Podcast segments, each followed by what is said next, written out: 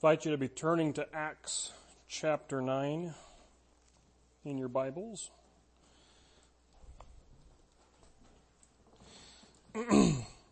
we start part two, sermon one, today in our series in Acts. The last time we were in Acts was the last Sunday of November last year, so I'm sure you remember it like it was yesterday.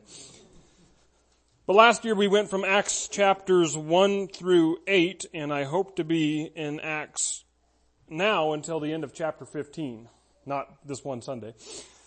But, to get you thinking about our topic today, I want you to think about two people in your life. They might be the same person, maybe not. Who is it that you really wish would place their faith in Jesus? For salvation? And secondly, who do you think would never come to Christ any, under any circumstances? Who is it that you most want to see saved and who is it that would never be saved? I have lots of friends and family members I want to see saved. And for me, it seems like every conversation for me, so much more could be said or is left unsaid. And we have that wrestling. What could I say? Could I say anything? Or do they even think about it? Have they ever came close to seeing Jesus? And we, we search the scriptures looking for hopeful nuggets. we pray constantly. And we try to balance that line of being friends, acting like everything is okay, but at the same time we have that great awesome and fear knowing that they don't understand our anxiousness about their soul and, and at times worrying. Well, maybe they think we're really weird because they're put off by it. Who is it that you most want to see saved? Also, who is it that you think will never be saved? As I said, this could be the same person or it could be somebody else. Many of us, I, am sure, imagine political opponents whom we know aren't Christians or we think about devout atheists or devout persons of other religious or even so-called Christians that are actually very cultish. People who have maybe heard the truth over and over instead of just shrugging it off, they repeatedly mock it and hate it and actively combat it to where, well, you know you should pray for everyone and especially pray for enemies, but you never pray for them. It never crosses your mind because you're so busy dodging their attacks or working through their anger because of their attacks. They'd never be saved. They're not seeking to be saved. Well, as you might know, today we read a story of the conversion of Saul, who is also Paul of Tarsus. And here indeed was an enemy of Christ. In fact, we, we know that he knew the gospel and he hated it. We often think that if those unsaved were just to hear the gospel a bit more, if they just had a, a bit more information, they'd understand it and be saved. But the story of Saul to me blows that out of the water. I invite you to stand with me this morning and let's read Acts chapter 9 verses 1 through 9. Just a, a quick textual note. Some of your Bibles are going to add some words in verses 4 and 5 that the ESV and other modern translations do not have. So that's what will happen if you're following along in a King James or a New King James. But Saul, still breathing threats and murder against the disciples of the Lord, went to the high priest and asked him for letters to the synagogues at Damascus so that if he found any belonging to the way, men or women, he might bring them bound to Jerusalem. Now as he went on his way, he approached Damascus and suddenly a light from heaven shone around him. And falling to the ground, he heard a voice saying to him, Saul, Saul, why are you persecuting me? And he said, who are you, Lord? And he said, I am Jesus, whom you are persecuting. But rise and enter the city and you will be told what to do. The men who were traveling with him stood speechless, hearing the voice, but seeing no one. Saul rose from the ground and although his eyes were opened, he saw nothing. So they led him by the hand and brought him into Damascus. And for three days he was without sight and neither ate nor drank. Let's pray. Father, many of us get weary praying. Many of us if we take a moment to be honest with ourselves and honest with you, we, we doubt. Sometimes it seems like we pray for things over and over and over and over and it could be that we don't like your answer or it really could be that you seem to be staying your answer right now. Father, would you give us hope to see how great of a Redeemer you are? Would you show us today the lengths you go to to not only save a person like Saul, but also to save the world through a man like Saul? Father, you call us all to save the world with the message that you bring by pointing people to Christ. Would you remind us today of doing that? Would you give us power and wisdom and boldness and courage to continue to point people to Christ? Father, may your spirit speak and may we listen. Would you open our hearts and eyes and ears to hear you?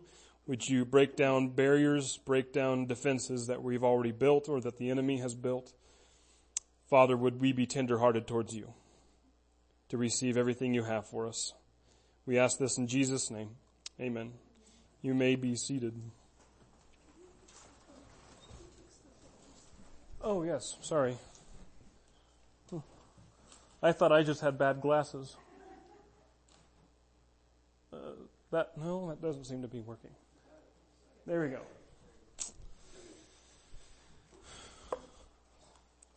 Opposing Christ, encountering Christ, blind to Christ. That's our heading today. Three points to go to, go through to navigate this passage.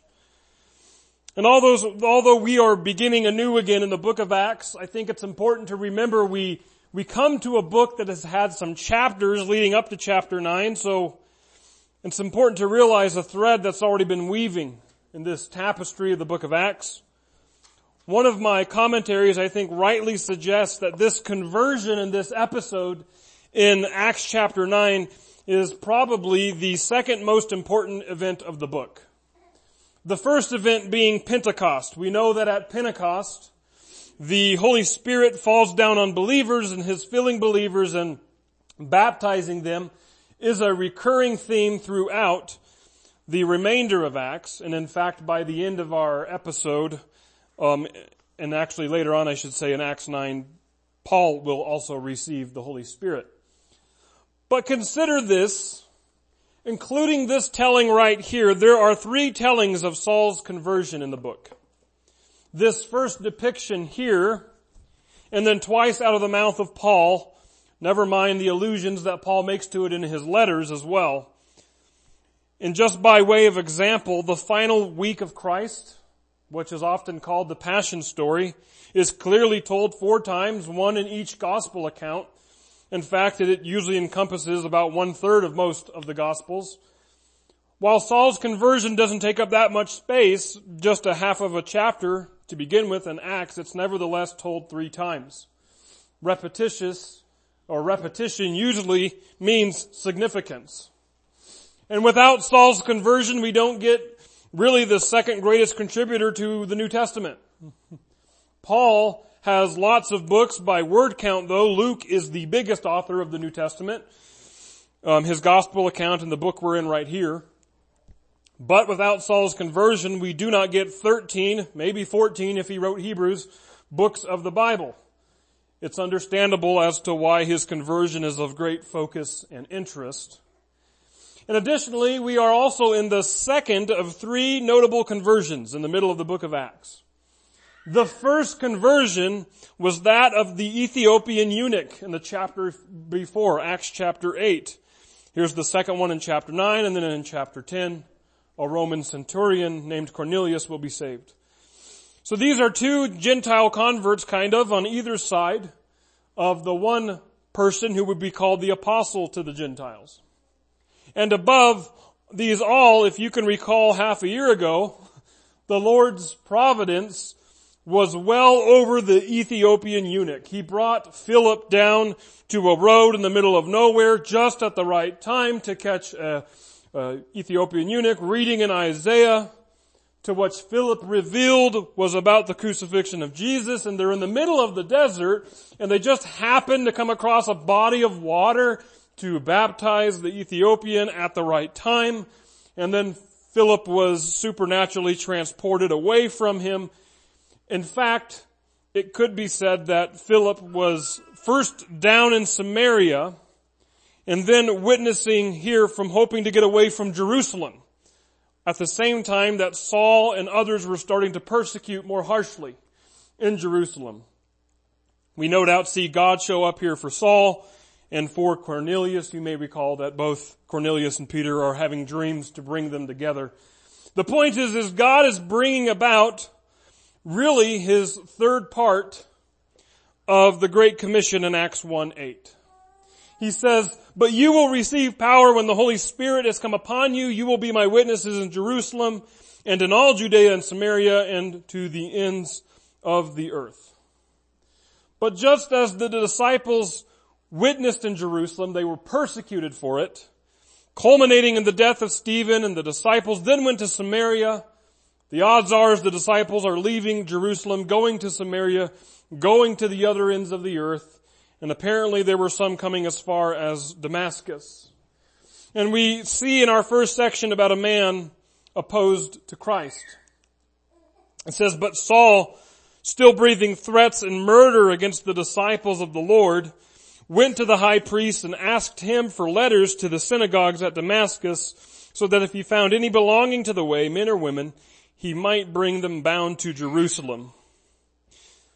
Paul's own words, when he's telling of his conversion later to King Agrippa, he says, and I punished them often in all the synagogues and tried to make them blaspheme and in raging fury against them I persecuted them even to foreign cities. And Luke says back here in Acts 9 1 that he's breathing threats and murder against the disciples of the Lord. One of my commentators would say poetically, the very breath of Saul's life was hot with anger against the believers. Saul is a known enemy to Christians. We see this later in the passage with Ananias, you know, he, here's a guy, people never learn in the Bible, do they, to start debating with God. but Ananias is having a debate with God. Do you really want me to go help out that Christian hater? Make no mistake, Saul was feared. Not unlike ISIS being feared. See, Saul was not just nominally against Christians with legislation. He had no qualms about Christians ultimately being executed and may have in fact been guilty with the blood of some directly. So Saul's going with intent to take back, take back any believers in Damascus. That's about 135 miles north of Jerusalem. He's going to take them back to the hotbed of persecution in Jerusalem and have them tried because the courts are so fair there. And apparently, Saul had nothing better to do than to walk 135 miles brutally, to brutally persecute more Christians, I should say. Because he apparently wasn't getting enough of it in Jerusalem. Um, Damascus had a large Jewish population. In fact, some see Saul's conversion about AD 34. And by the 60s AD, a Jewish historian named Josephus said that in the Jewish war, about 10,000 Jews in Damascus were destroyed at one time. So a big Jewish population. So likely the believers here in Damascus are just Jewish converts at this point. Um, um, since Christians are by and large not really seeking to convert Gentiles yet. Perhaps some Jews of Damascus attended Pentecost in Jerusalem and maybe they went back to bring the message back. It could be that the very persecution that Saul started, some of the disciples went to Damascus. Either way, Saul knows that there are Christians in Damascus and his plan is to persecute them there because he's such a nice guy. God's got another plan.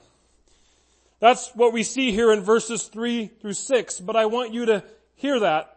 Saul is on his way in a very real way to do harm to Christ and His church.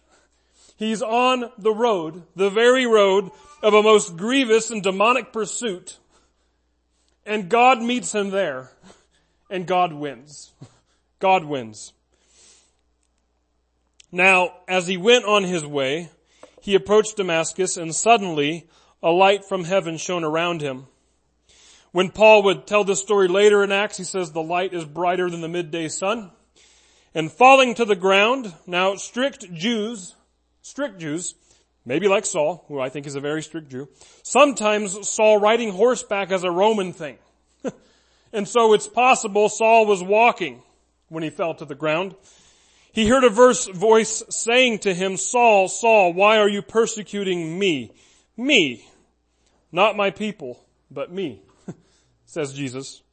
We'll talk about that. And then verse five, and he said, who are you, Lord? And he said, I am Jesus whom you are persecuting, but rise and enter the city and you will be told what you are to do.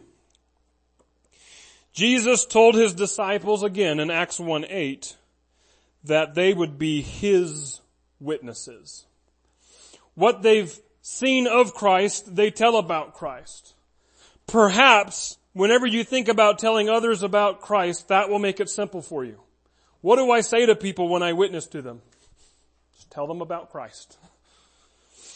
Tell them about who He is. Tell them about what He's done. Tell them about what He expects. Tell them about Christ. Beyond witnesses, we know that they are disciples. We know that they are friends. Sounds like a church should take that name. And Jesus makes no qualms about what that means. Especially when it comes to another gospel writer, John, what he records Jesus saying. It's very interesting the remarks that Jesus says in John. John 14, 12 says, Truly, truly I say to you, whoever believes in me will also do the works that I do and greater works than these will he do because I am going to the Father. Verses 19 and 20, he says, because I live, you also will live, and that day you will know that I am in my Father, and you in me, and I in you. Very close identification there. Chapter 15, verses 4 and 5. Abide in me, and I in you, as the branch cannot bear fruit by itself unless it abides in the vine, neither can you unless you abide in me. I am the vine, you are the branches. Whoever abides in me and I in him, he it is that bears much fruit. For apart from me you can do nothing. Verse 9, as the Father has loved me, so I have loved you, abide in my love. But perhaps the most relevant to Jesus' words to Paul here are found here in John 15, 18 through 25. He says, If the world hates you, know that it has hated me before it hated you. See, that's where I hear Jesus says, why do you persecute me? If you were of the world, the world would love you as its own, but because you are not of the world. But I chose you out of the world, therefore the world hates you. Remember the word that I said to you, a servant is not greater than his master. If they persecuted me, they will also persecute you. The likes of Saul, Pharisees, also persecuted Jesus. If they kept my word, they will also keep yours. But all these things they will do to you on account of my name. You hear that? Saul does not hate the Christians so much as he hates Jesus because they do not know him who sent me. Remember that. Highlight John 15, 21 if you want to and write Acts 9, 4 in your margins. Verse 22, if I had not come and spoken to them they would have not been guilty of sin, but now they have no excuse for their sin. Whoever hates me hates my Father also. that connects back with verse 21, with what we just highlighted. Verse 24, if I had not done, if I had not done among them the works that no one else did, they would not be guilty of sin. But now that they have seen and hated both me and my Father, but the word that is written in their law must be fulfilled. They hated me without a cause. But all these things they will do to you on account of my name because they do not know him who sent me and whoever hates me hates my father also. This connects exactly with Saul. And it makes me wonder, does it connect with me? See, it's interesting. Jesus also says, according to Matthew 7, not everyone who says to me, Lord, Lord, will enter the kingdom of heaven, but the one who does the will of my Father who is in heaven. On that day, many will say to me, Lord, Lord, did we not prophesy in your name, cast out demons in your name, and do many mighty works in your name? How many of you can do all that right now? And then will I declare to them, I never knew you. Depart from me, you workers of lawlessness. Okay, that's it. Go home. No. This refers to Christians, yes, but by virtue of Jesus being the God that Jews should worship, Here is Saul believing himself to be a great defender of orthodoxy by being a great persecutor of what he sees to be a tremendous threat to the holiness and integrity of God. Paul said that he saw himself this way in Philippians 3, 5 and 6. He says, he was priding himself that he was of the people of Israel, of the tribe of Benjamin, a Hebrew of Hebrews, as to the law a Pharisee, as to zeal a persecutor of the church, and as to righteousness under the law blameless. See, Saul thinks he is the believer of believers. There are Sauls today in church, folks. And I'm pretty sure I've been here a few times in some small way. Thankfully, I've not gone out and killed anyone yet. So, so holy that to the point that anybody else who so much bats an eye or thinks differently, I'm going to find that hill to die on, but I don't plan on dying. I plan on using that hill to snipe out my opponents to my holy and sacred view of God. And here's, here's what I used to think about Saul. Here's what I used to think about him. Wow, Saul's so misled that he's willing to kill people who don't believe like him. I do still believe that Saul is misled, but consider this. There's an, there's many unsettling passages to many people in the Old Testament. And I wonder if you remember the story of the golden calf. We seem to remember some parts of it, especially the funny parts. Moses is up on the mountain with God. Meanwhile, down the mountain, the Israelites are thinking that Moses isn't going to return. So they think he's gone, maybe dead. We don't know what happened, Aaron. How about you make us gods? That escalated quickly. Aaron says, sure, give me all your jewelry. Is he a thief? No, he's too dumb to take it. He melts it all down and makes some gods. And when Moses shows up and asks what happens, Aaron says, I don't know. We just threw all the jewelry in and out popped this golden calf. What else could we do but worship it? Moses is not laughing. Do you remember what Moses does?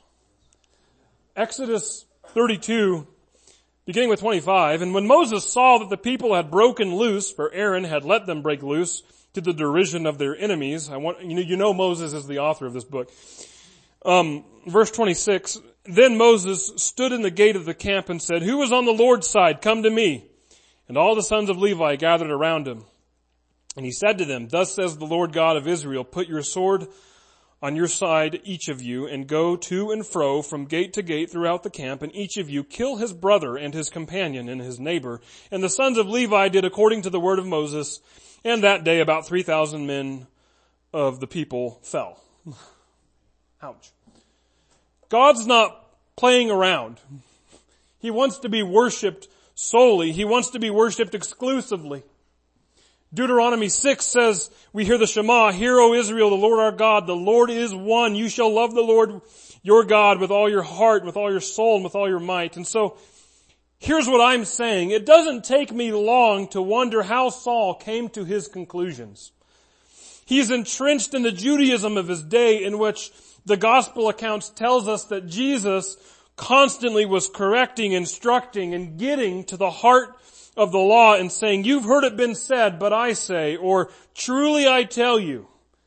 And when God becomes flesh and corrects his followers on what to believe, you should probably listen to God.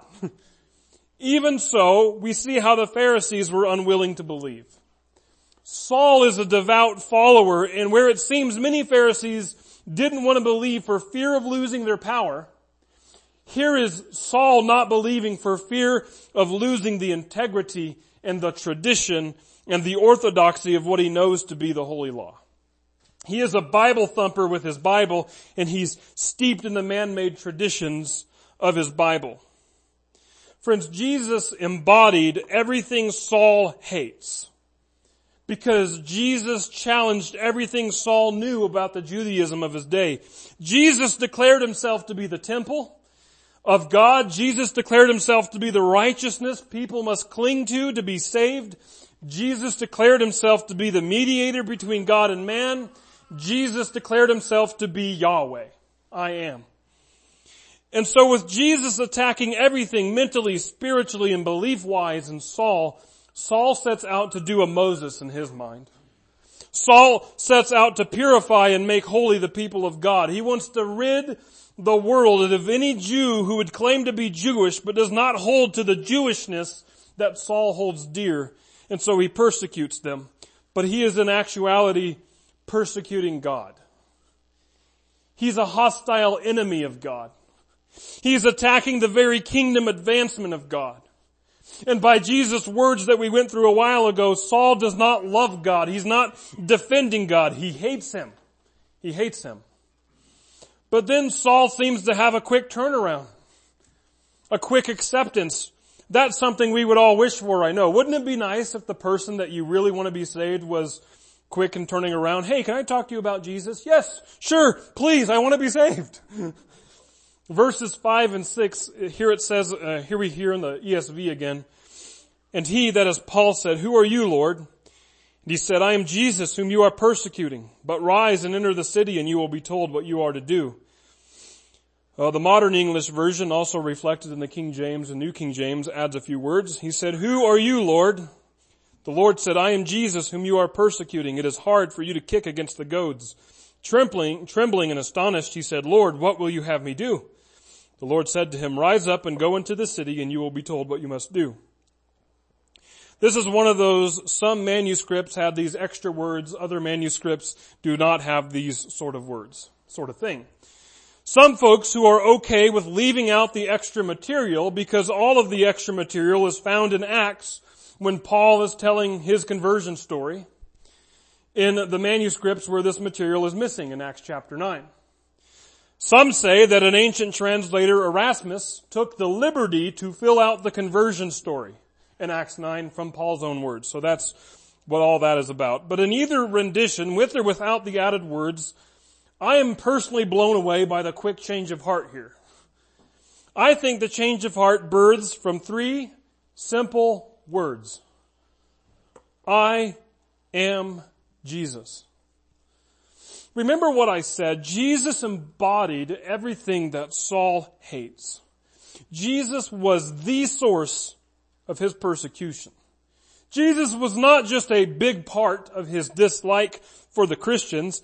It wasn't even that Jesus was one of many irritating aspects of Christianity. Christians miss this too much today, but when Jesus said, I am the way, the truth, and the life, he was not saying, hey, add me in the way you think about God. Just put me in there somewhere. No, rather Jesus is the way.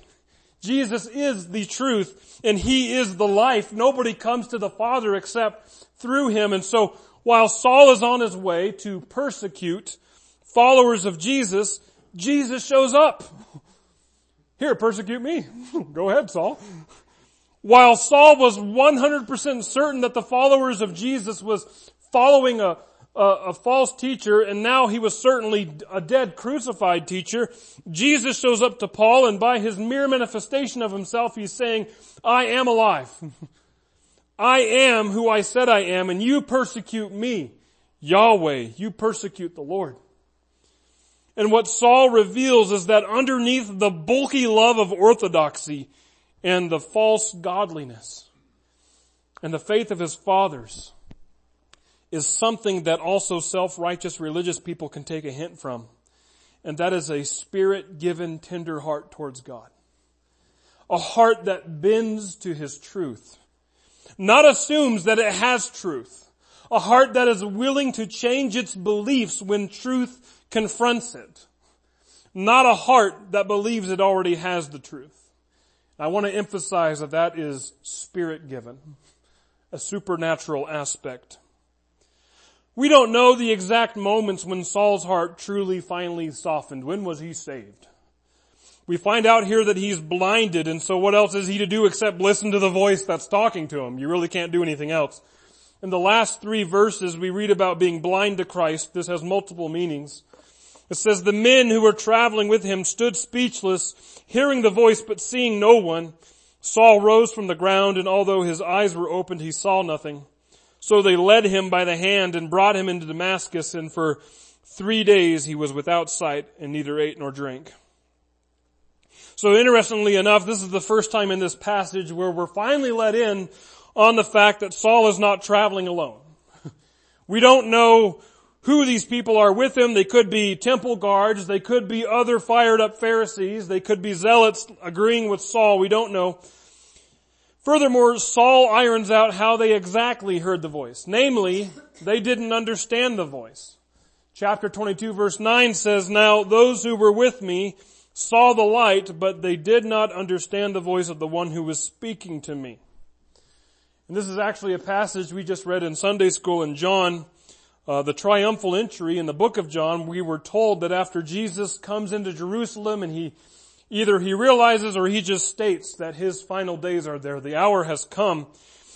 And he says in John chapter 12, beginning with verse 27, Now my soul is troubled, and what shall I say? Father, save me from this hour?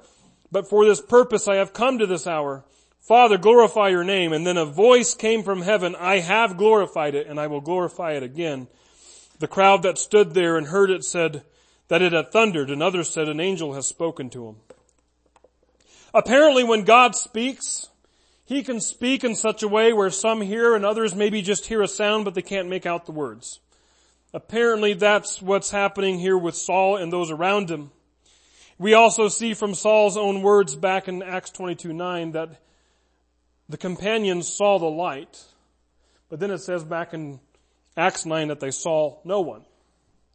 Saul's comparisons, um, hear, uh, companions I should say, hear a sound but not a voice and they see a light but they don't see Jesus. As for Saul, we're hearing the undeniable voice of Jesus and seeing a light, but I wonder, did he actually see the figure of Jesus? I lean towards yes, he did.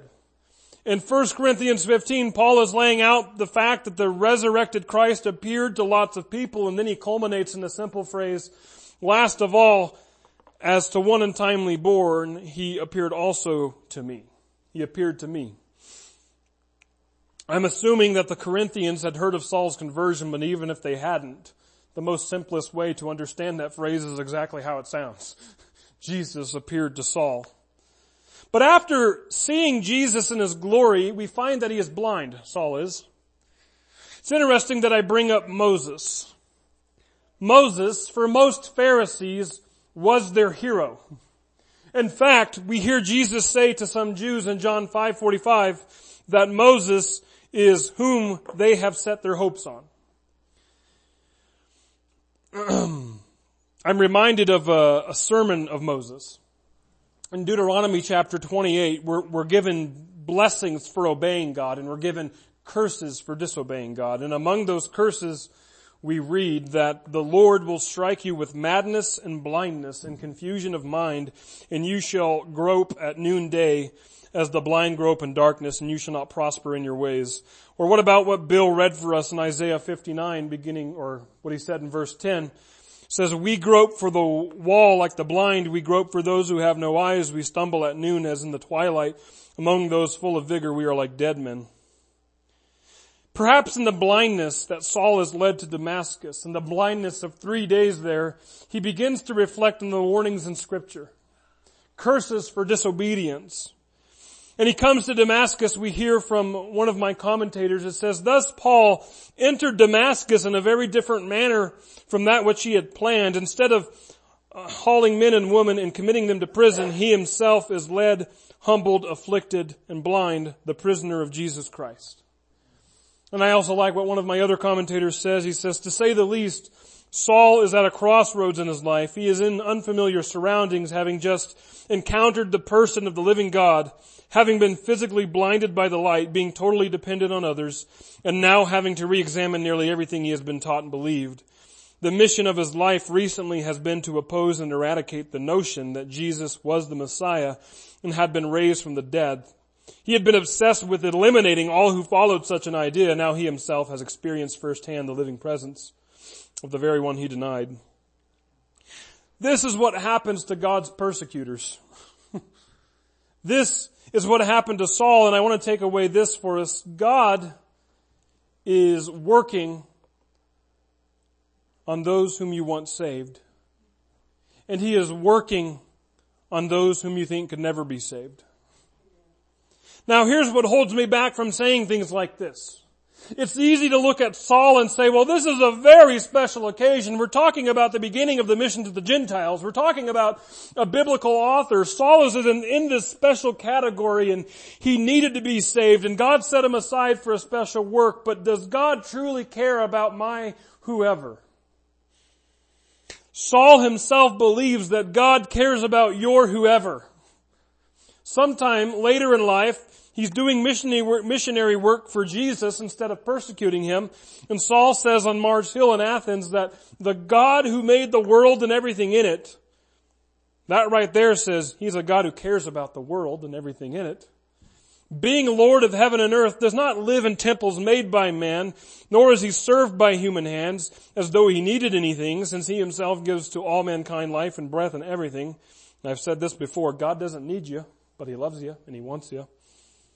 And he made from one man every nation of mankind to live on all the face of the earth, having determined allotted periods and the boundaries of their dwelling place. Why did he make them like that? Verse 27 gives the answer, that they should seek God and perhaps feel their way toward him and find him. Yet he's actually not far from each of us. For in him we live and move and have our being, as even some of your own poets had said, for we are indeed his offspring. Being then God's offspring, we ought not to think that the divine being is like gold or silver or stone, an image formed by the art and imagination of man. The times of ignorance God overlooked, but now he commands how many people? All people everywhere to repent. God himself gives life and breath to everything. He commands all people to repent. Saul also would say in 1 Timothy 2 4 that God is a God who desires all people to be saved and to come to the knowledge of the truth. And in God and in Christ who appeared to Saul, Saul sees the grace of God has appeared, bringing salvation for all people. That means God cares.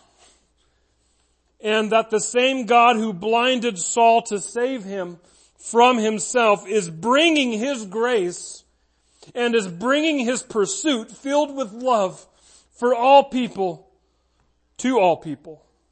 He's commanding everyone to repent. Friends, have no fear.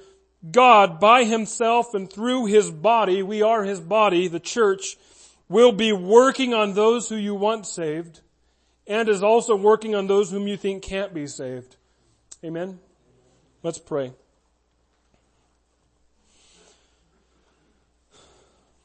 Father, as I began with, sometimes I'm wearied when I pray. Because sometimes we know those stubborn people, those stubborn people who don't see you. They're blind to you. Those people who mock you just like whenever your son died, forgive them for they know not what they do.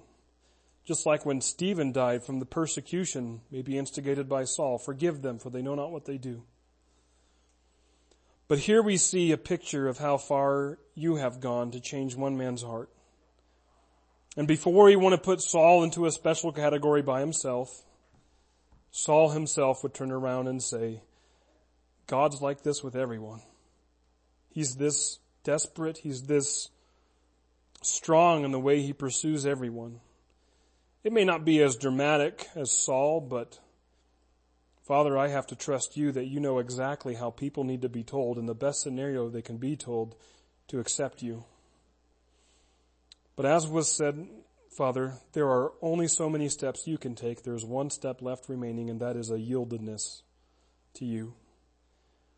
Father, I'm so desperate that I pray for your spirit to work yieldedness in the hearts of those who would hear.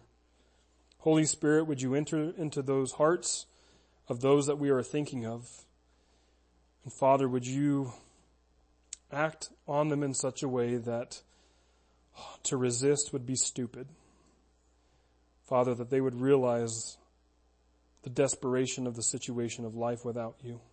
Not just for life eternally, but even life here and now. Because you are a redeemer that redeems here and now as well. Father, you redeemed Saul while he was on earth and turned him into Paul. Who can you change our loved ones into? Well, we long to see that day. And Father, would you continue to work on us that we wouldn't get so proud like Saul, that we wouldn't think that we're on top of the world with the religion that we have, but instead that you would continue to work in us yieldedness to your spirit, yieldedness to what you would say, and yieldedness to do what you would call us to do. Father, we love you, we thank you, and we pray that our acts would show that we love you. We ask and pray all this in Jesus' name. Amen.